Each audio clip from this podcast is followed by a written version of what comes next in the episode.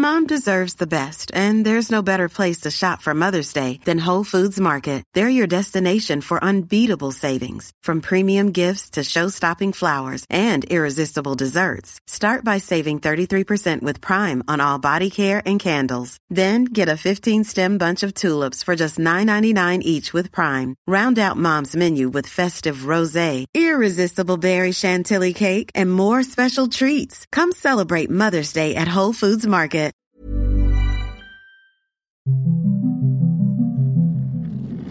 After the Apocalypse, a pandemic survival story.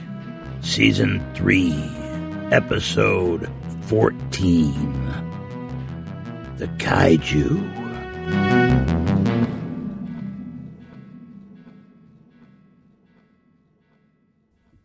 The Kaiju sat hunched over a laptop on a workbench, staring intently at the screen.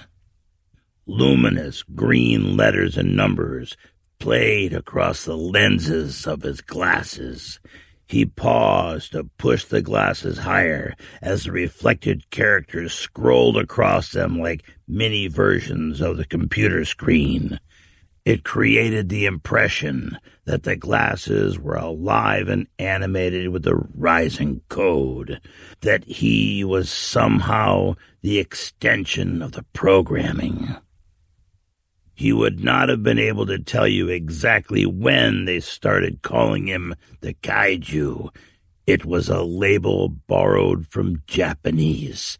Literally translated, it meant strange monster.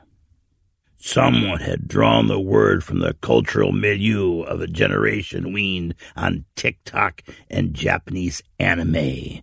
It had stuck more as a title than a name. Now he was the kaiju, the strange monster who led them. Godzilla had been a kaiju. But this new kaiju was labeled in a more heroic sense, the protector and savior of what was left of the human tribe on the island of the university. When the survivors of the school complex started calling him this, it was not because he was a destroying monster, but because he was a larger than life protector of the world. In the early days of the plague, he had not been touched. He was the one healthy man among the suddenly ubiquitous dying, being the only one still able to function. He was everywhere, superhuman, ministering to the sick, saving lives. He didn't know why the plague did not hit him Maybe it was something in his genetics. Maybe it was just random chance. Whether chance, genes, or fate, his health allowed him to nurse the others, to tend to them, to care for them. He had no medical training. The students were strong, young people. All he could offer was basic care and comfort. Many times this was enough. The kaiju cared for the sick and, just by his presence as a healthy soul, saved lives.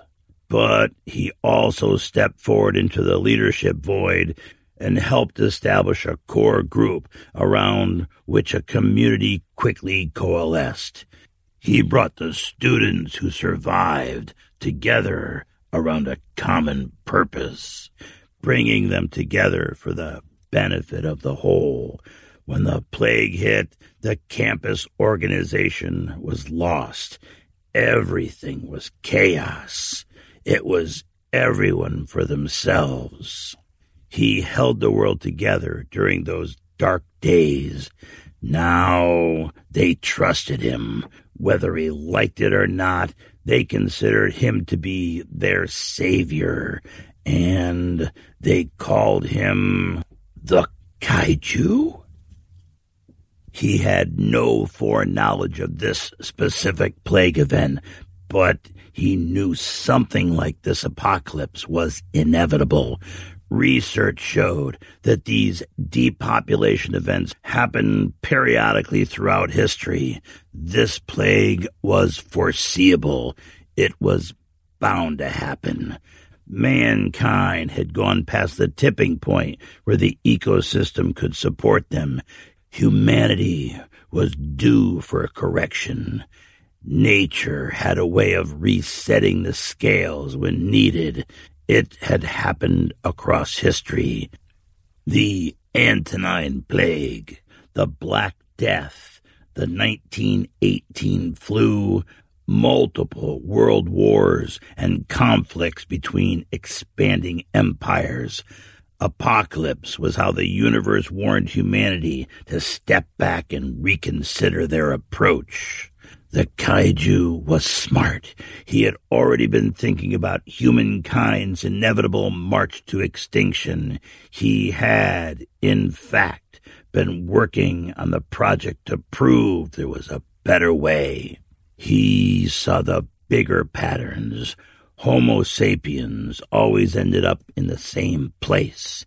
And he knew that place was a dead end. Because of this, he saw the apocalypse as a call to action, an opportunity, a chance to rewrite the inevitable rise and fall pattern a chance to finally plot a course that was sustainable, maybe even transcendent, and he knew just what that approach was. The inflection point came about ten weeks after the plague. The handful of old people, the baby boomers that had survived, tried to resume leadership, those professors and administrators acted as if their PhDs and gray hair qualified them to be in charge. The kaiju stepped forward and said, No, you had your chance. This is our world now. The students rallied around him. It was not so much a revolution as a soft coup d'etat of ideas and a new hope, hope for a different future. The exhausted denizens of the old way looked around at the ruined world and the piles of dead and could not protest. Almost gratefully, they ceded the future to the next generation. The kaiju promised a new world a new future, a world where humans would live in harmony with each other and the planet, a world that would use technology and knowledge to avoid the mistakes of the past, a better world. He explained how the old patterns always ended up at the same destination death, destruction misery, tyranny. Unless they got to work and interceded to create the new version of the future, centuries would be wasted in a dark age. It would follow the same old patterns, like a mule on a tether grinding the same circular track into the ground. Tribes would fight over the remnants, Fiefdoms would form around warlords. Territories would be consolidated. Warring principalities and kingdoms would rise. Religions would rise and fall, while men fought over who had God's favor and who did not. In the process, knowledge, that beautiful, shining thing, would be lost. Those who did not learn from history are destined to repeat it. The same endpoint is always found unhappiness, death, fear, waste, and a desecrated planet. They could change that. He would change that. He would break the pattern he would lead them to a new world order. The kaiju, their heroic, strange monster, did not look heroic in the classic sense. It would be hard to picture him scaling a defensive wall with a sword in hand like Alexander leading a sortie. He was a different kind of leader. For the record, he was a 29 year old grad student.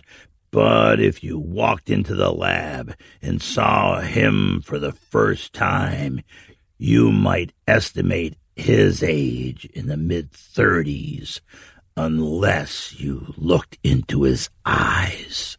His eyes were the eyes of an older soul, full of wisdom, passion, pain, and longing.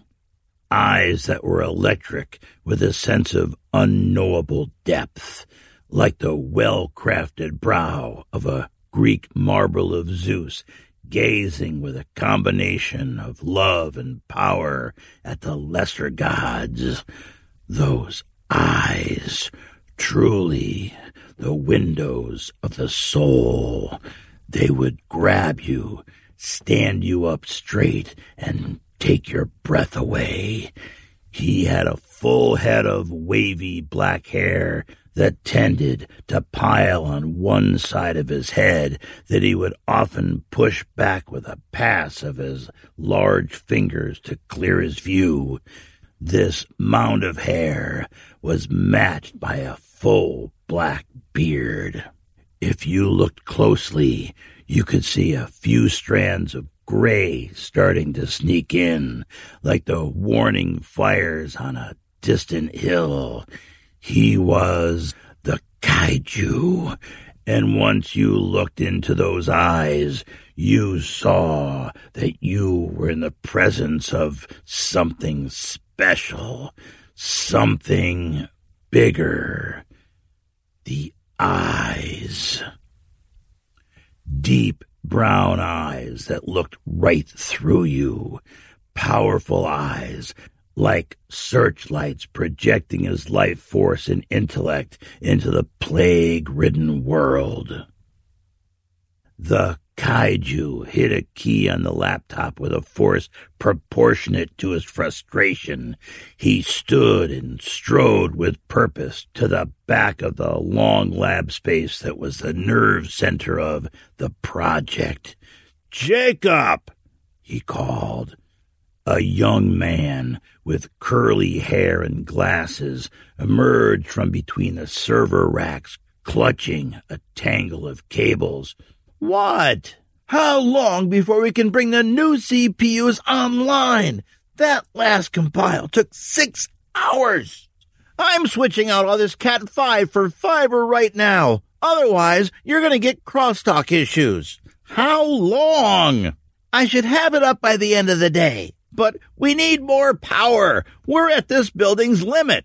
He looked chagrined. If we put any more compute power online, something's gonna cook. Okay, noted. Just do what you can. The kaiju tried to smile. I want to run those new sims on the model this week. The kaiju turned to leave and said over his shoulder, I'll be over with Jen. Jen, a slight Asian woman in her early twenties sat comfortably on a cushion in a corner of her office, working on a tablet. She wore a light blue jumpsuit. When the kaiju knocked softly and pushed the door open, she looked up and smiled. How you doing, kiddo? The kaiju said with warmth. Good. I felt a little sick this morning, but I feel great now. Any progress on the heuristics? he asked, changing the subject. I'm trying a multi-step process where we intersperse the rules engine calls with the learning algorithm. Good. We don't want to overconstrain the model, but we also want implementable solutions. He smiled again. You look tired. Are you getting enough to eat? Yes, I'm fine. Don't worry about me. You're the one who needs sleep, mister she admonished. How are you gonna save the world if you work yourself to death? I know, but we're so damn close to an answer. I can't sleep.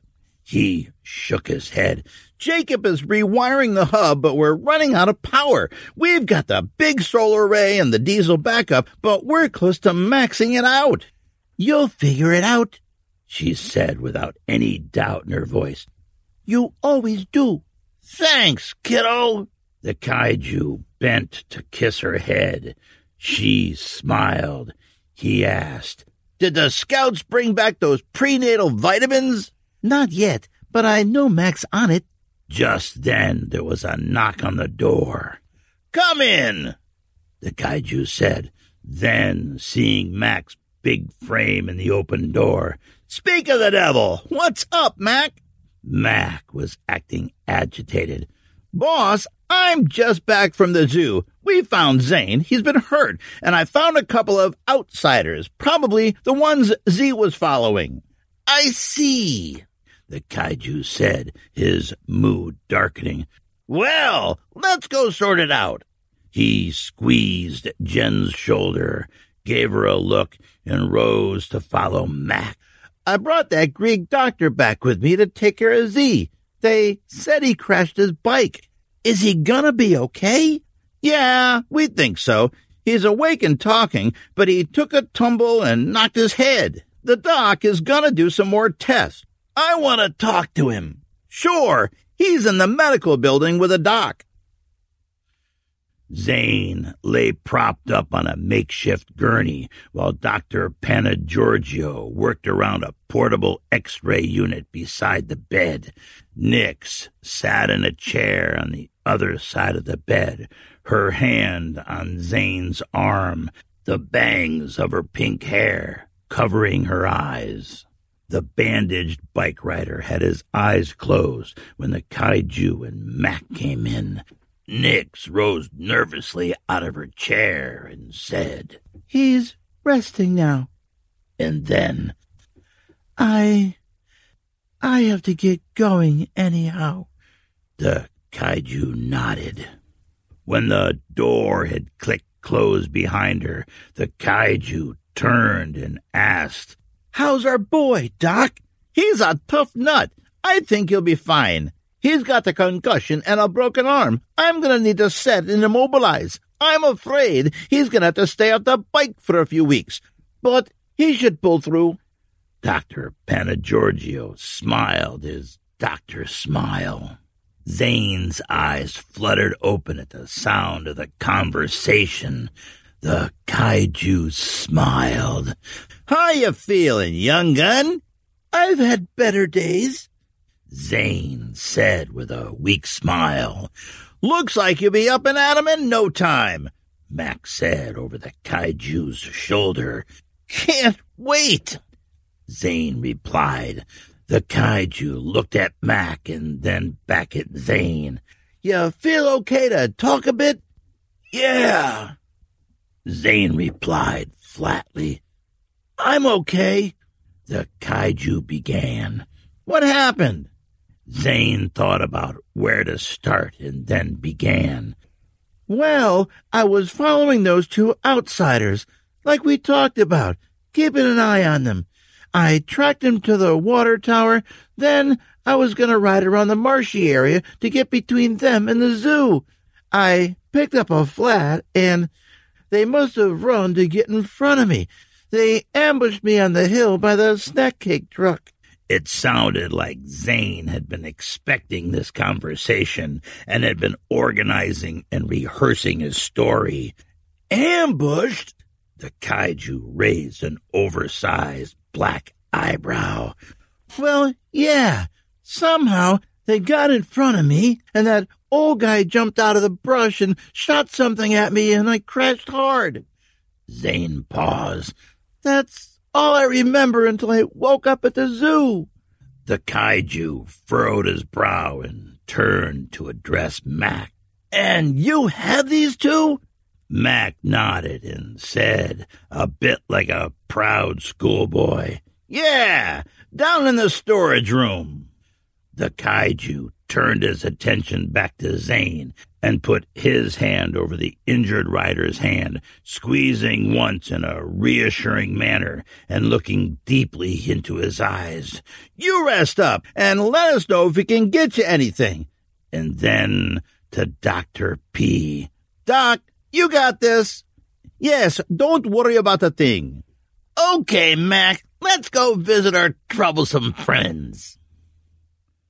The old man sat slumped against the wall, legs out straight.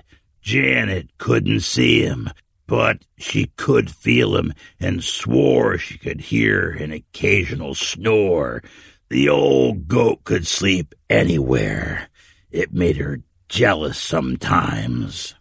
He must have a clean conscience. She had adopted a kneeling position almost like the child's pose from the yoga classes she used to take in the city to stay limber between hard training sessions, except that her hands were still zip tied behind her back. The guards didn't seem to care what she did as long as she stayed seated and kept quiet. They would have sung a different tune if they knew about the steel three inch boot knife she had laced into these shoes. It was a nasty little piece of tactical gear just for situations like this. She quietly and slowly withdrew it from its hiding place and worked on the zip ties. When she was done, she palmed the knife and relaxed. It wasn't much of a weapon against these armed young men, but it was something when the time was right. Willie crouched, concealed, outside the chain link fence that surrounded the trailer park. There wasn't any activity, but it was still very early in the day. The sun was just framing the mountains behind the trailers. Willie smelled coffee.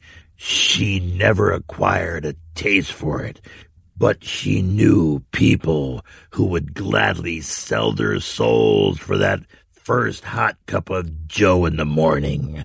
There were survivors here. It had a lived in look and feel. The trailers didn't look damaged or abandoned.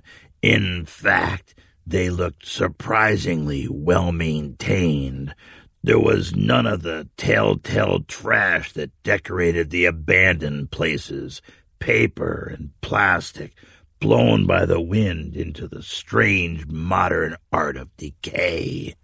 But more than that, it felt okay. She couldn't explain it, but more and more as she survived in the apocalypse, she trusted her feelings about people, places, and situations. It was like she was tuning into the wavelength of the world now. She felt a sense of calm and resignation in this place, but no threat. She scanned the area in front of the gate. There had been a lot of activity here recently. The dirt road was scuffed and torn with footprints, drag marks, dog prints, and tire tracks. Willie shifted in her crouch, considered her next move. The progress of the old man and Janet led her here, it was starting to get interesting. Willie had found the crash site and the bent bicycle. She had followed the travois drag marks and Bill's big paw prints in the soft shoulder that ran along the side of the road. It led to these trailers. It looked like they had found survivors and interacted with them but the nature of those interactions escaped her. Had they found the old man's son, she needed to remain cautious. They might need her help. A door swung open with a clunk against aluminum siding somewhere out of sight, a few trailer rows away from where she hid. She heard a voice. Willie saw something that made her heart skip a beat and a breath caught in her chest. The unmistakable form of Bill the dog bounded out from around the side of a trailer and paused to water the post of a mailbox. It was him for sure. The curly hair, the size, the bent tail. He looked healthy.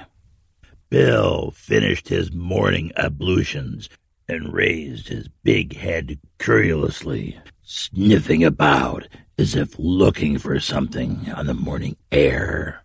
He turned and looked in Willie's direction. He paused momentarily and then pointed at her like a well trained hunting dog targeting game. Willie whistled low in a way that only the dog could hear. She saw his ears prick. He looked back at whoever was talking and began to sprint in Willie's direction. Willie, for her part, came out of her crouch and stood on the other side of the gate, wondering how she was going to get the chain off to let the dog through. It turned out to be a moot point. The dog didn't even slow down as he approached the fence at a full gallop. He launched himself and with a scramble easily navigated the six foot gate. In an instant he was leaning on Willie, licking her face and wagging his tail. She returned his embrace. But where was the old man and Janet? Then Bill broke from her, ran over to the tire tracks, and looked down the dirt road, sending Willie an obvious message. That was where the old man and Janet had gone. Why hadn't they taken the dog? It didn't matter now. She'd figure it out. She took off at an easy run with the dog down the road before who whoever was in the trailers came out to investigate.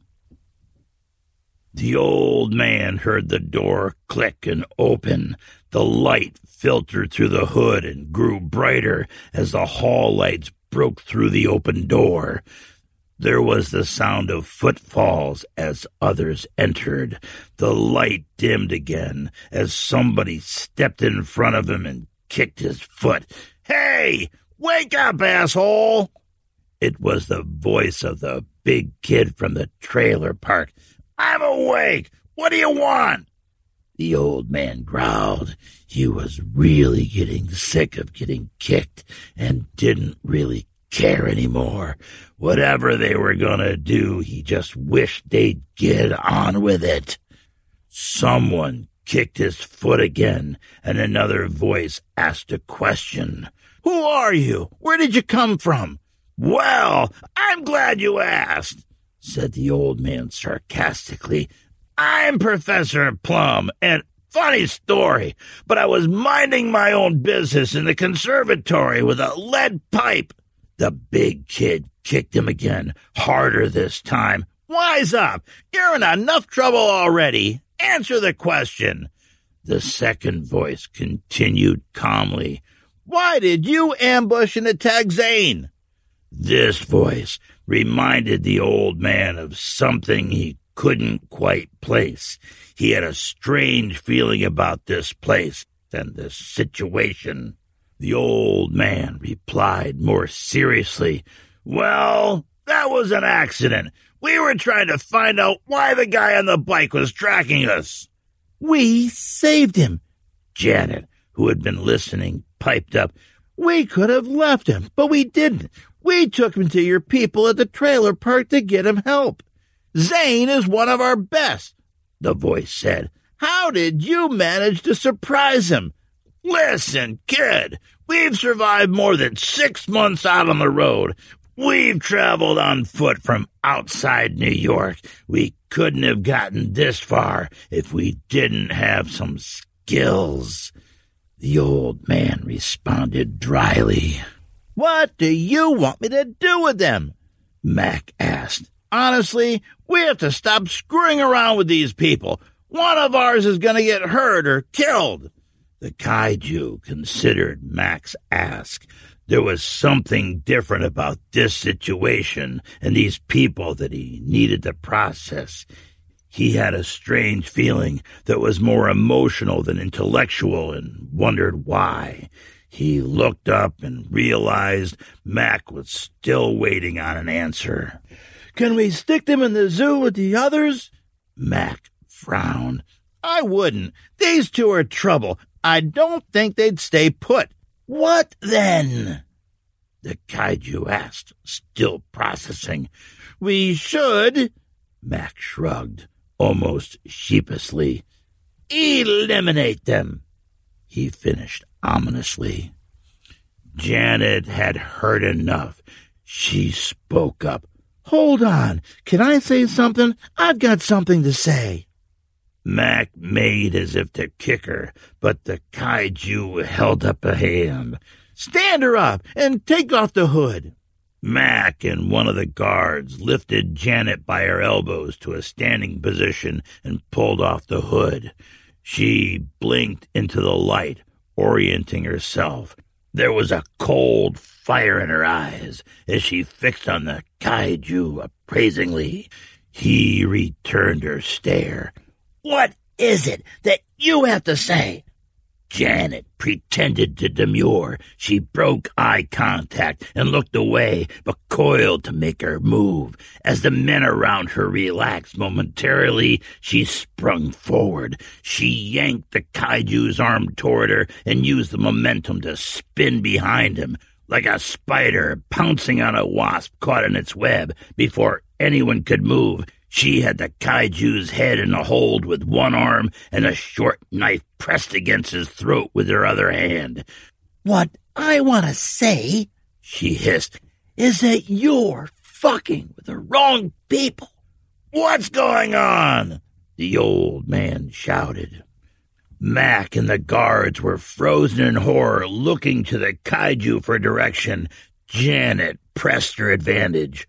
Get him up and cut his ties, or Blackbeard gets a new hole to breathe through. Mac shakily pulled the old man to his feet. He had murder in his eyes as he recovered from the initial shock of the attack. You heard him, and I swear I'll kill you, he said to Janet.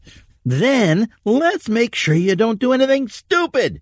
KG, the killer, leered. I only kill stupid people and assholes. Mac reached into a pocket and unfolded his own knife to cut the zip ties off the old man. He held the pocket knife a millisecond too long and looked at Janet with malice. In response, she pressed the point of her knife into the kaiju's neck. A bead of blood emerged and rolled down the bearded neck, tangling in the black hair. The kaiju grimaced. She glared at Mac. He folded the blade and put it in his pocket, then turned to pull the hood from the old man. The old man stood, blinking and rubbing his wrist. What the hell are you doing now, Florence? These kids are going to think you're inhospitable. The kaiju had not said anything through all this. His face wore a mask of calm. Like all survivors, he had faced death and it held no power over him. But now his face began to change as he stared at the old man. There was a sparkle of curiosity. There was an odd fascination of a smile that transformed into a look of dazed comprehension mixed with disbelief. His face became like a toddler's face upon seeing the elephants at the zoo for the first time. Inside the kaiju's head, thoughts churned. Could it be? No, my mind is playing tricks on me. Then, in a small, child's voice. He said, Dad?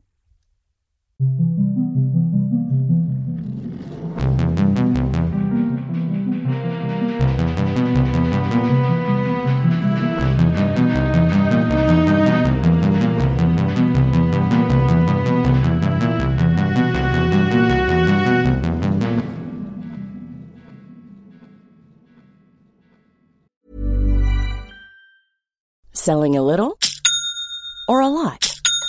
Shopify helps you do your thing however you cha-ching. Shopify is the global commerce platform that helps you sell at every stage of your business. From the launch your online shop stage to the first real life store stage, all the way to the did we just hit a million orders stage.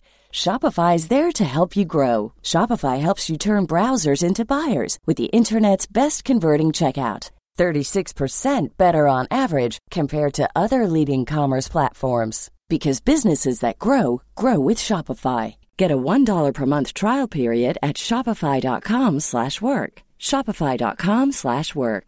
Hey, it's Ryan Reynolds and I'm here with Keith, co-star of my upcoming film If, only in theaters May 17th. Do you want to tell people the big news? All right, I'll do it. Sign up now and you'll get unlimited for $15 a month and six months of Paramount Plus Essential Plan on us. Mintmobile.com slash switch. Upfront payment of $45 equivalent to $15 per month. Unlimited over 40 gigabytes per month. Face lower speeds. Videos at 480p. Active Mint customers by 531.24 get six months of Paramount Plus Essential Plan. Auto renews after six months. Offer ends May 31st, 2024. Separate Paramount Plus registration required. Terms and conditions apply if rated PG. Hello, my survivor friends. Here we are at the end of February 2023. If you are listening to this, you have just finished season 3, episode 14, titled The Kaiju. And I certainly hope you enjoyed it.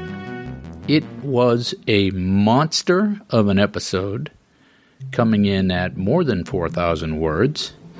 There's a lot going on in this episode. There are a lot of hints and a lot of little moments of drama. There's a critical, pivotal reveal at the end, and you may have to listen through it a couple of times to get it all right. I would say no spoilers, but I don't post these end notes to the website until after the episode drops, so the only way you could get spoiled is if you are reading the outros before you listen to the episode. So, like you're catching up or something. But never underestimate people's ability to spoil a story, so I won't say anything specific here. But I am curious how much did you see the pivotal reveal coming? When you got there, was it a shock? Or was it a, I knew it? So, we here, my team, on the 10th floor of the After the Apocalypse editorial building in Manhattan, we all saw it coming because we've been driving in this direction since the beginning of the season. So it's hard for us to judge. What about you? Give me some feedback. Well, six more episodes to find our way out of this mess. I just checked the stats and we got a whopping 24,000 downloads last month. I say last month, that's the last 30 days. It does it in 30 day chunks when you look at the analytics, which, as my older brother used to say, beats a poke in the eye with a sharp stick. Thank you all for forwarding and uh, listing on your social media. That was good. Gave us a little bump. We've got 309 brave survivors clustered around a 55 gallon drum, burning trash and trying to stay warm over at the Facebook group, where I asked people what they liked about the podcast. And some some of the answers were the details. So they like the details, the characters, especially the old man, Janet, and the dog, and giving voice to what the characters were thinking. So it's all interesting feedback. I'm always interested. It is worth noting that over at the Book of Faces, survivor Gail shared a link to another podcast called After the Virus, a Surviralist's Journal, and I binge listened through the whole 26 episodes this past week. Yes, that is surviralist, not survivalist, and I will never forgive him for that tortured play on words. Uh, so, the post is a post apocalyptic, right? And in this case, it's an angry Ebola virus, and the setting is Northern California. And the protagonist takes to the canyons to survive. And maybe I'll hunt up the author and get him on for an interview to ask him about some of his choices. But it's a good narrative and it keeps moving right along. It's one of those stories that makes you really want to listen to the next episode. And the episodes are short, they're 15 minutes, and you will eat right through them. And he adds in some sounds, some sound effects, some animal sounds, and some other sound effects that support the narrative. And it uses the found journal machination. This is a very common device in apocalyptic fiction and science fiction the found journal, it simplifies the storytelling by allowing you to tell a linear narrative. So they found someone's journal and they're reading from the journal. That's what found journal means. In the second season, there are other voices introduced, some better than others, but by that point you're hooked. Like I said, there are 26 episodes and the narrative is also available as a book so i would give it a strong b plus especially if you like my show you'll like this show. I'll let you off easy this week as this episode was such a monster. I'm holding a story contest right now. If you want to send me an original work to be read into audio on the show don't be shy. I've only had one brave soul show up so far out of 24000 downloads. Come on. And always, folks, thank you for your support. All the links are in the show notes and on the website at oldmanapocalypse.com. Give praise for the sunshine every day and keep surviving.